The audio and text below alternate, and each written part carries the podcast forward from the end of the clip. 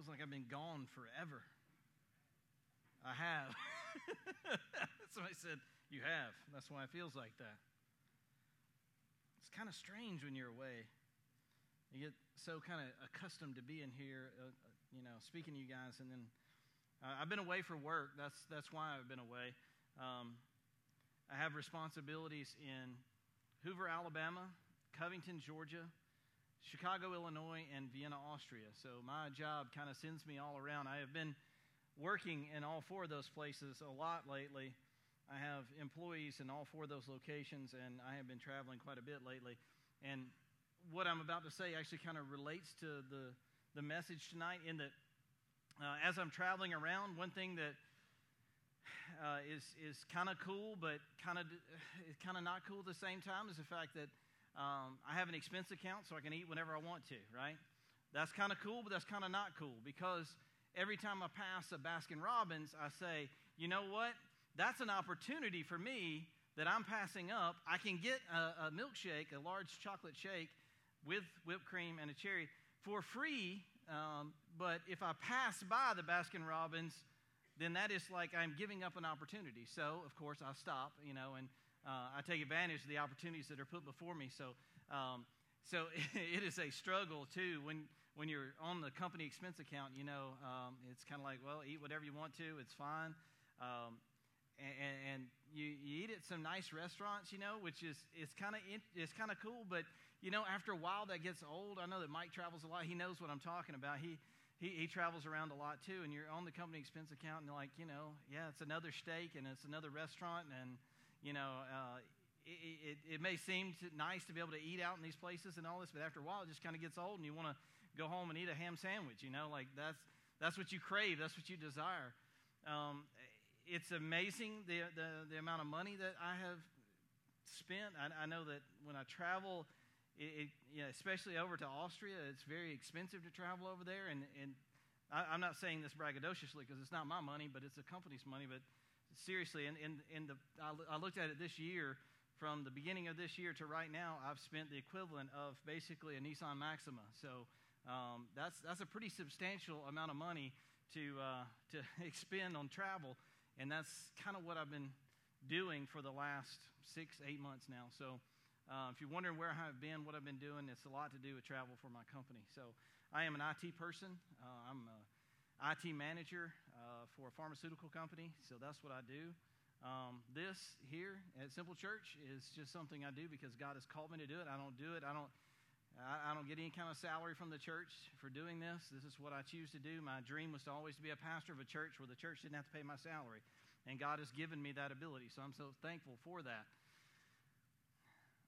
we're going to look at, in, as we continue in the series tonight, no matter what, we always talk about what is this what that we're talking about, the thing that, that, that is a challenge, an obstacle, something we have to overcome. Um, and, and tonight, it's interesting that God impressed upon my heart that that challenge sometimes can look like a good thing. That challenge for some people, that no matter what, can actually be something like money Money, which seems to be a good thing to have plenty of, it can actually be a distraction and take you away from God. It can take you in the opposite direction of God, and it can become your God for many people. So I, I know that some people are like, well, that's a crazy distraction to have, but it is a real distraction. And I don't care uh, what you say about how your lifestyle is right now compared to everybody in the world, you are rich. You are rich. If you are sitting here in this building, I can assure you, compared to the rest of the, the world, you are rich. If you do not believe me, all you have to do is jump on an airplane, go down to Haiti, and just ride around for a little bit, and you will see, yes, indeed, you are rich. If you will jump on an airplane and go to Africa or Taiwan, you will see that, yes, you indeed are rich. If you will go to India, you will see that you are rich. Compared to the rest of the population of the world, you are in the top 1%. You, you are the rich of the rich. So if you're thinking, man, I'm not rich, trust me, you're rich. You're rich.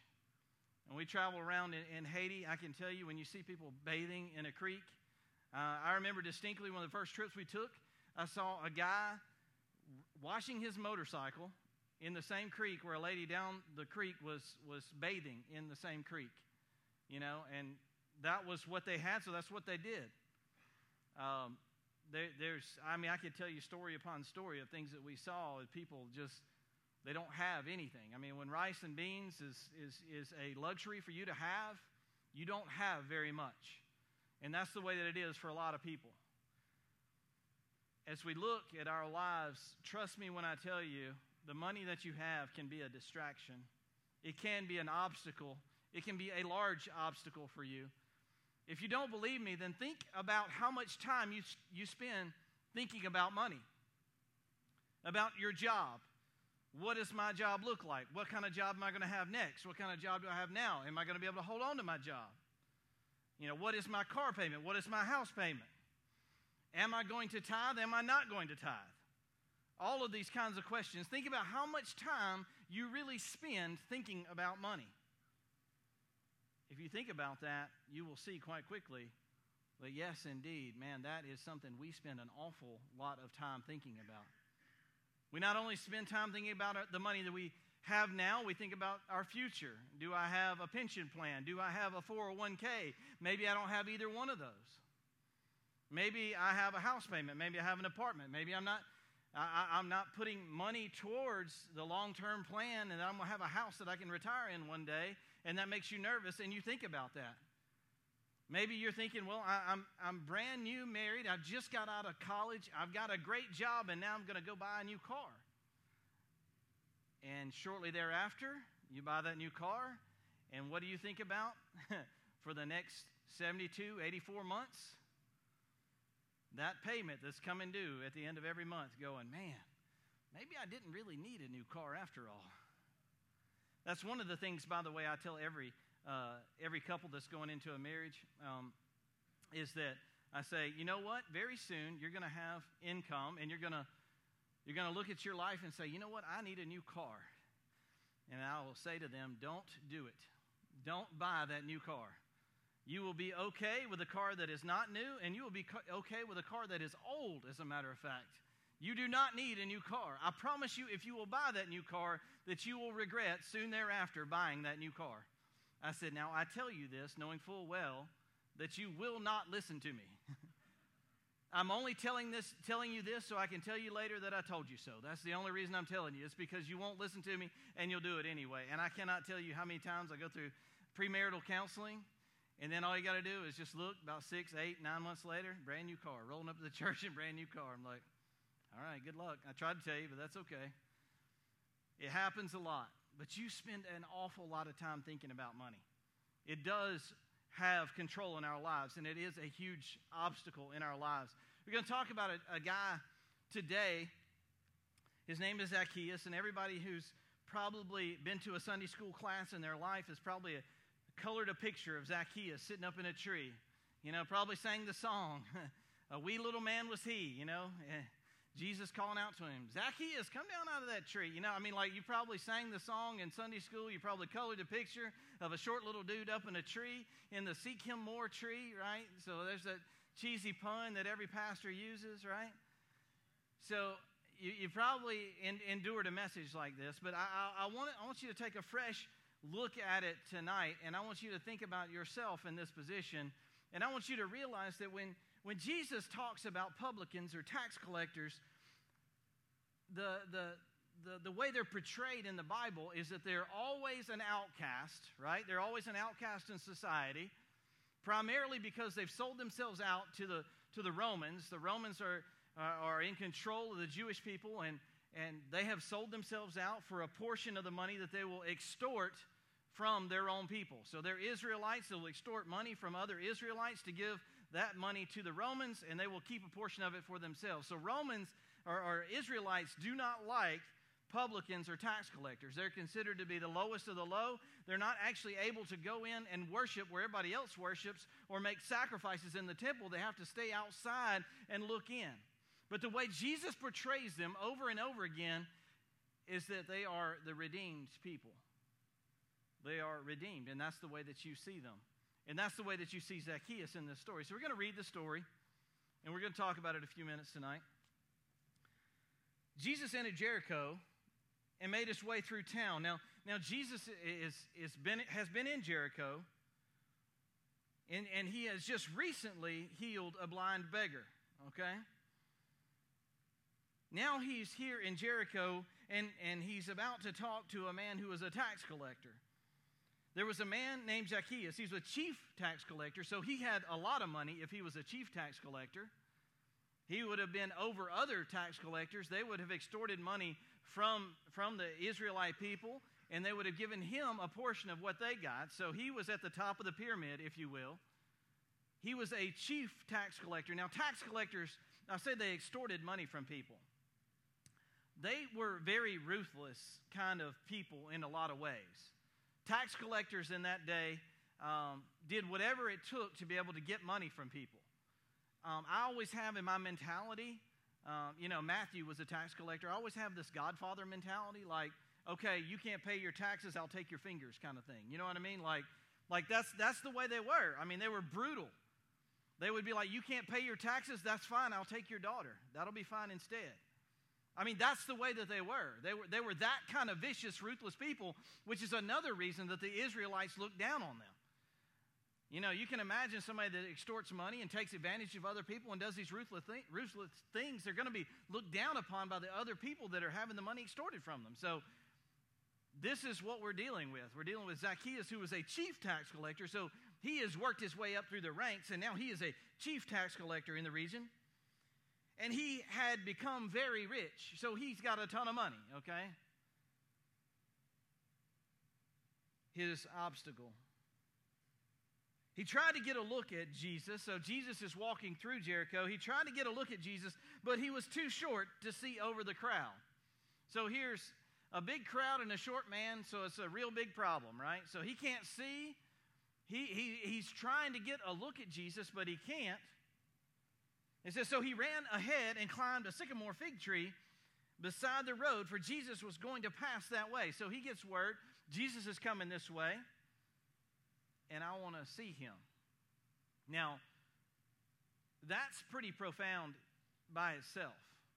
You may not think that's a big deal. He is a chief tax collector. So he is at the top of the pyramid. He has worked his way up.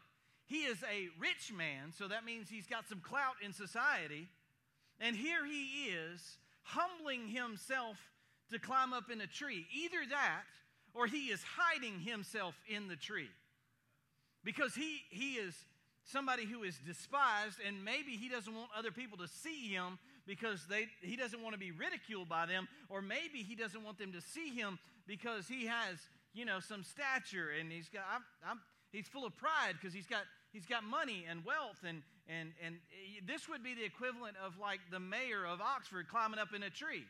You would think that was weird, wouldn't you? You would be like, there's a large crowd coming through, and, and here, you know, not to have anything against the mayor of Oxford, but just climbing up in, into a tree to get a look at Jesus coming through. You would think that was weird. This is a man who, who has money and wealth, and, and why, why is he climbing up in a tree, you know? Well, Zacchaeus has, I, I think this is the first glimpse into what Zacchaeus has got going on in his heart. And that thing is this, is that that, G, that he needs to see Jesus. He just wants to get a glimpse of him. I think you start to get a glimpse into to, to what's going on in Zacchaeus' heart because he goes through this effort and says, you know what? I got to lay eyes on him. I can't see him. And you would think, you know, if, if he's got some clout in the community, that he would just stand up, you know, back there and go, ah, it's fine, it's Jesus. But not him.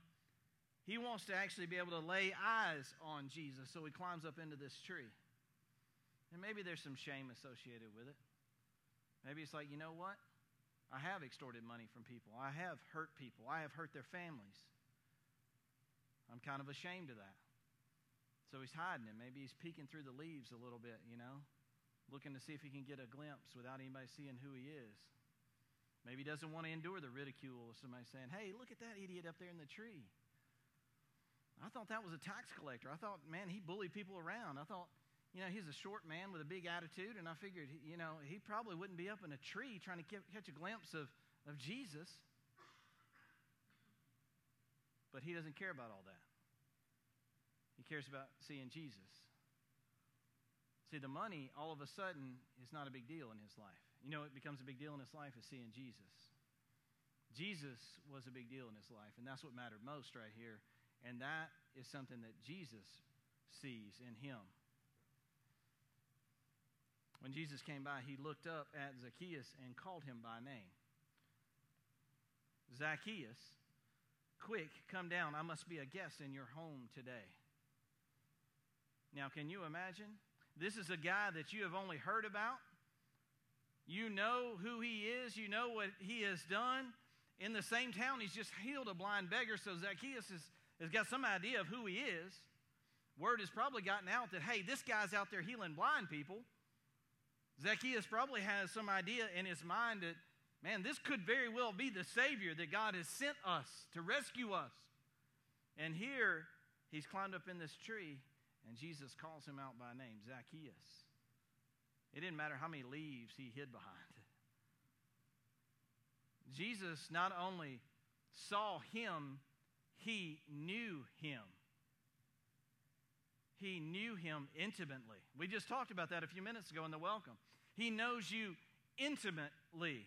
Don talked about this last week about the number of hairs on your head and, and how your parents don't even know you that well. Jesus knew his name and he had never met him before. Can you imagine the shock to his system? I imagine a cold chill ran from the top of his head to the bottom of his feet, going, Whoa.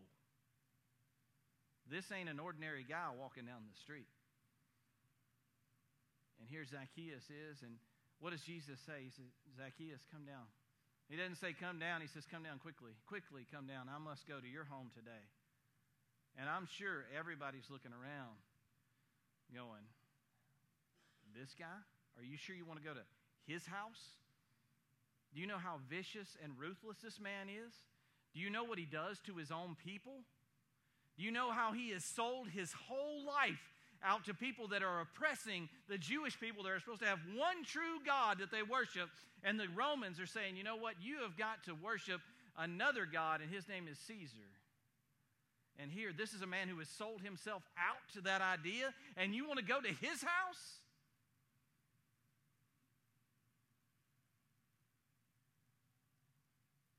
thought Jesus was supposed to heal poor people. Luke chapter 4, beginning in verse 16, it says, When he came to the village of Nazareth, his boyhood home, he went as usual to the synagogue on the Sabbath, and he stood up and read the scriptures. The scroll of Isaiah the prophet was handed to him. He unrolled the scroll and found the place where this was written The Spirit of the Lord is upon me, for he has anointed me to bring good news to the poor. Zacchaeus is not poor.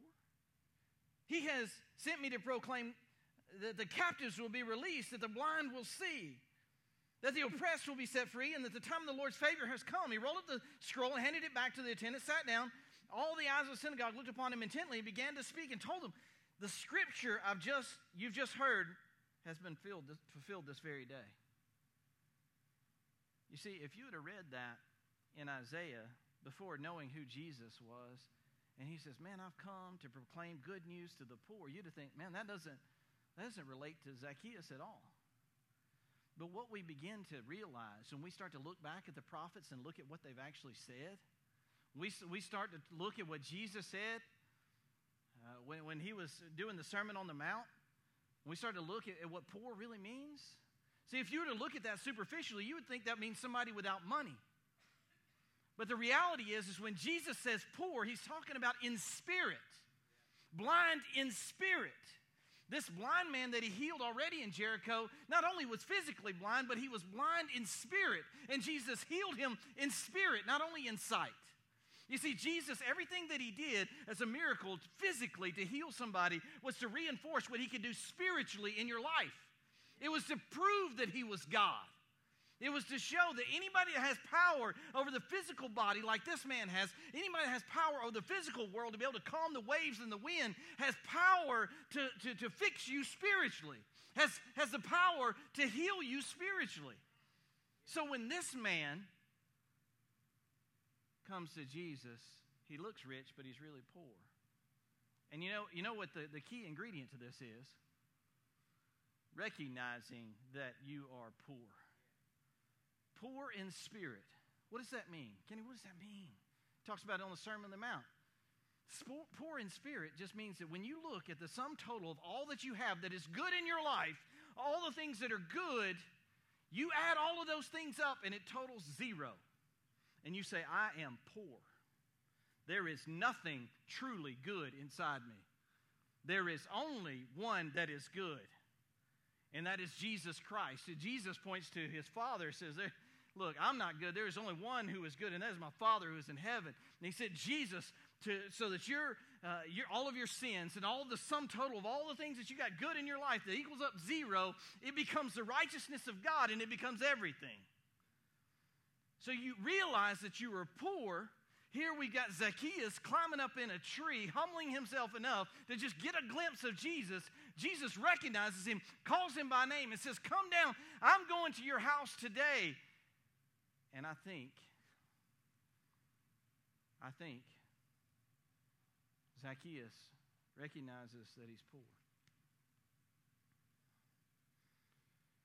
Because this is how Zacchaeus uh, responds. Verse 6 chapter 19 says Zacchaeus quickly climbed down and took Jesus to his house in great excitement and joy. The Son of God has called you by name. He has the power to heal people. He has power to, to rescue people from their sins. And today he has called you by name. He says, I'm going to your house today.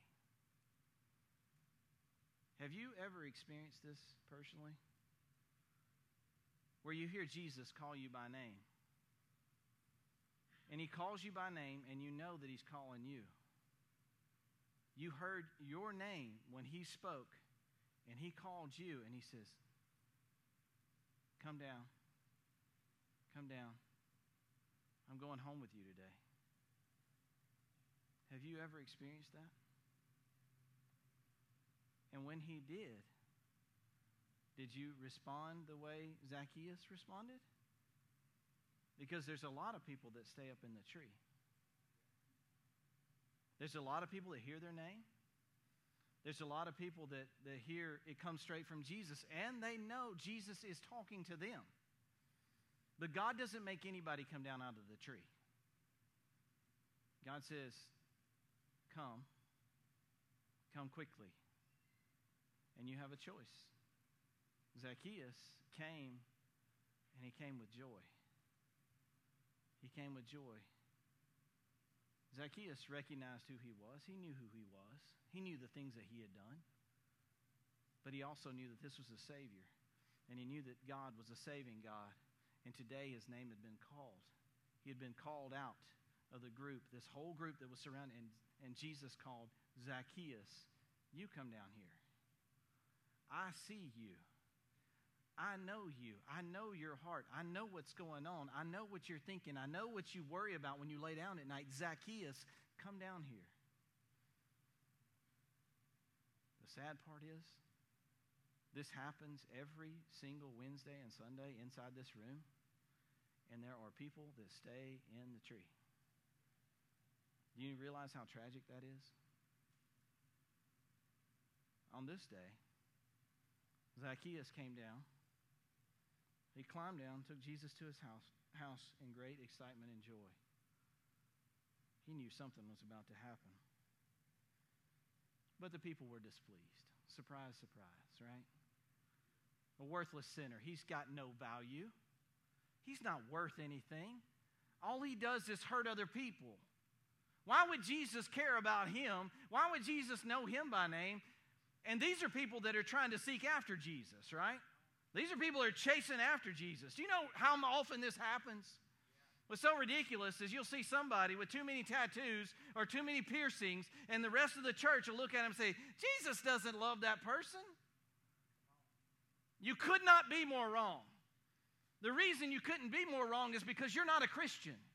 If you really believe that, if you look at somebody and say they're not worth saving, they're too far gone, they've done too much, they're too bad, then you're not a Christian at all. You don't know Jesus that I know. That's a whole different Jesus. That's a Jesus you made up. That's not the one in this book. There, there are so many people that will look at other people. Now, be careful here when you say, Oh, I'm glad I'm not like that. Ask yourself, you, have you ever looked at somebody and said, You know what? They'll never be saved. Have you ever looked at somebody and said, You know what? They're a piece of trash. They're not worth saving. They should go to the electric chair. They should go and have the death penalty imposed upon them. They're not worth saving. I guarantee you, there's a lot of times we have said that in our lives. So be careful when you say, I'm not like that. Because everybody is worth saving. And there are some times when people come to faith in Christ and there are people that are following Jesus that are displeased because Jesus has called them by name. How ridiculous is that? But it happens. Happens all the time. Happens in churches all over this community. People come to faith in Christ, and there are people that call themselves followers of Jesus, but they're actually displeased. He has gone to be the greatest, he has gone to be the great the guest of a notorious sinner. they grumbled. You know what this is? Jealousy. Am I right? Why didn't he come to my house, man? I'm a great person. I do things right. I've been chasing after him all this time and he never came to my house, but he goes to this guy's house? You know what the source of jealousy is? It's pride. You know what the source of all sin is? It's pride. You know what the source of their sin is? It's pride. Here they are trying to chase after Jesus, and all they can do is, is, is think about themselves. They're not rejoicing, saying, Great, this guy is going to be saved by Jesus. Jesus has gone to dwell in the house of a sinner. This is awesome. Now they say, Why didn't Jesus come to my house? He's gone to this house of this notorious sinner. All this guy does is bad stuff. The Spirit of the Lord is upon me, for he has anointed me to bring good news to the poor. He has sent me to proclaim that the captives will be set free, that the blind will see, that the oppressed will be set free, and that the time of the Lord's favor, favor has come. Meanwhile, so they're grumbling about Zacchaeus. There is no gospel presentation by Jesus here. The Holy Spirit of God did not find it important to record that here, where Jesus sat down and talked about the kingdom of God with Zacchaeus and his house, talk about repentance, talk about having faith. All it jumps to is right to verse 8 where it says, Meanwhile, Zacchaeus stood before the Lord and said, So when it says, like, if you look at the original language and says he stood before the Lord, it literally means he's taking a stand. It doesn't just mean that he stood up, that he was sitting down on a chair. It means he stood. When it says he stood, he's taking a stand. When you take a stand, you're standing against something. And here, Zacchaeus is standing against the way that he was. And here it says, Zacchaeus stood before the Lord and said, I will give half of my wealth to the poor. He starts out, and he, this is a guy that was, that was greedy and all about himself. And now he starts out by saying, I'll give half everything I have to the poor. If you go back and read earlier in Luke chapter 19, there's a, there's a rich man who doesn't do this. He's got too much wealth and he, he, he, rejects Jesus because he's got too much wealth. Here, Zacchaeus stands, takes a stand, says, I will give half my wealth to the poor. He didn't love money, did he? Not anymore. In this transformation, this stand that he took, he said, I'll give half my wealth to the poor. Look what he says. Oh, this is, you want to talk about a sinner's prayer. You know what he says? You know what he says? One word. He says, Lord. Lord. The next word, Lord. Did he confess Jesus as Lord here? Absolutely. A one word sinner's prayer Lord. You know what the evidence of his sinner's prayer was? His transformed life. The fact that God was standing right before him and he took a stand against his old life and called Jesus Lord. That's his testimony. And he goes beyond just saying, I'll give half of what I have to the poor because money doesn't matter to me. He says, Lord, if I have cheated any uh, people on their taxes, I will give them back four times as much. So he's got half his wealth, he's already given that away. What does he do with the other half? You think about how many people he's probably cheated as a tax collector. Probably talking about thousands of people. And here he says, Whatever I've cheated them, I'm going to give them back four times as much. This comes from Exodus chapter 22, verse 1, where it says, if, if you've stolen from somebody, you go, and if you have done it, if you have done it in a malicious, vicious way, you go and you give it back to them fourfold. That's how you repay them. And here he says, I'm going to go to the max. I'm going to go to the max. Let me ask you this. This is, this is a tough question. When you turned from your old ways to your new self, and you started asking yourself, What will I do in my new self, in my new life that I have with Christ? Did you go to the max? Or did you do like you do studying for a test and just go as far as you need to go just to, just to pass? This is a man who went to the max. He said, I will give fourfold to anyone I have cheated. I don't know if Zacchaeus would have anything left after he did all that.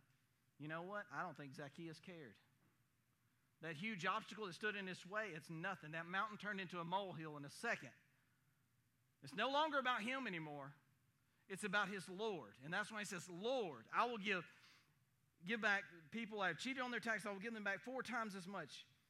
Jesus responded. So there's, there's, no, there's no record of, of what Jesus had said, except right here. It says, Jesus responded. Salvation has come to this home today. For this man has shown himself to be a true son of Abraham. For the Son of Man came to seek and save those who were lost. I think that when you see true son of Abraham, I want you to know there is one thing to be in the lineage of Abraham, meaning that you're an Israelite, right?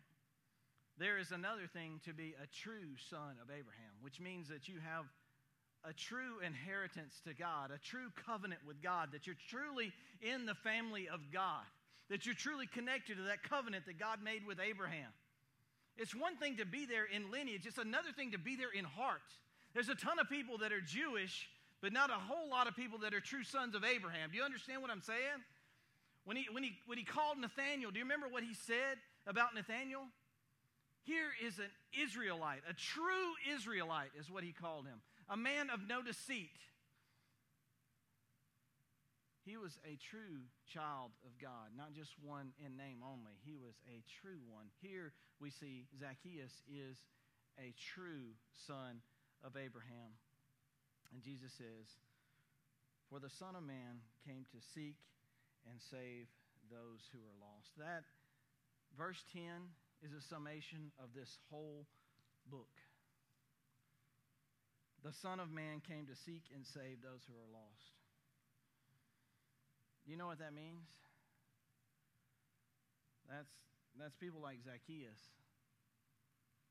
that humble themselves and, and climb up in a tree that maybe they have a lot of wealth. That's people like us that think that we don't have much wealth. In reality, we do. Reality, we've got a ton of wealth living in the country that we live in, eating the meals that we eat, all of that kind of stuff. But it's even more than that. He actually came to seek and save those that were grumbling about the fact that Jesus went to Zacchaeus' house. Those people that were full of pride, those people that were overwhelmed with jealousy because they wanted Jesus to come to their house instead of going to Zacchaeus, he came to seek and save those who are lost too. He came to seek and save the Pharisees, the one that would actually end up condemning him to death. He came to seek and save the people in this room who, who, who, who may at some point say, you know what? I'm good. There's, I, am in a right standing with God. And then they come to the realization at some point down the road that what I've been telling myself was actually a lie, that I've really never came down out of that tree. That I heard Jesus calling my name, and I knew he was talking to me, and I knew that he knew me personally, and I knew that he knew all the things that I had done. But I, I had too much pride in me to come down out of the tree. Jesus came to seek and to save you. For those that maybe hadn't been to church in six months, six years, never been to church ever. Maybe this is the first time you ever heard Jesus came to seek and save you. We all got a ton of obstacles. We all got a, a huge mountain to overcome, but the only way we overcome it is through Jesus. With something like money, Jesus says it's easier for a camel to go through the eye of a needle than it is for a rich man to enter into the kingdom of God. But all things are possible with God. You can't do it on your own. It doesn't go from a mountain to a molehill unless you surrender it to God, unless you come to God, unless you humbly hear your name and respond to Him. That's the only way. And that kind of transformation, that speaks. That speaks of whether or not you're a true son of Abraham, if you're a true Israelite, if you're a true uh, child of God. Is that your testimony? Have, have the mountains become molehills and all that you care about is calling him Lord? Have you truly listened to your name when he called you and did you really respond? Or are there still things that are standing between you and God? You can't get over them by yourself. It's only by humbling yourself and coming to him. The Son of Man came to seek and save those who are lost. He came for you. He came for me. Father, thank you so much for this precious word. Lord, I know that the testimony of Zacchaeus is one that we've heard many times. I know that there have been numerous times we've heard this, this story. But God, I, I believe there are numerous times when we have heard our names called but have not responded. Well, maybe today somebody has heard their name called. Maybe your Holy Spirit, maybe He has moved in such a way that, God, they heard their name today and they recognize that there have been things that standing between, stands between them and you. And Lord, today, God, they have seen it all just, just fade into the background. God, I pray, pray that today they would come out of their tree. They would humble themselves and say, with joy, that they're, they're ready, that they're ready to, to, to dwell with you. God, I just pray right now for any person who doesn't know you. God, I pray that they would recognize that you came to seek and save those who are lost. The sum total of this whole entire book is that, that verse. The Son of Man came to seek and save those who are lost. God, I pray that you will save those who are lost. And then maybe if there's somebody here, God, maybe they recognize that they've let things creep into their lives and, and God, pride has, has come back into their life and sin has crept into their life. And, and God, the only way that they'll overcome those things is, is through your Holy Spirit. So, Lord Jesus, I pray that they would just humble themselves and say, you know what, God, I need to remember. I need to remember, God, who you created me to be. And I just pray that you would guide me and lead me in that direction so I can be that original creation of God that you made me. Lord, I just pray right now for anybody who needs to respond. Maybe they just want to say thank you. Maybe they just want to praise your name. God, for humbling them, for bringing them to you, for calling their name. Maybe they just want to praise you for that, for saving their souls.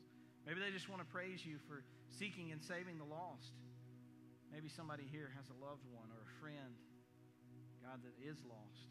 And they just want to pray for them and ask you to seek and save them.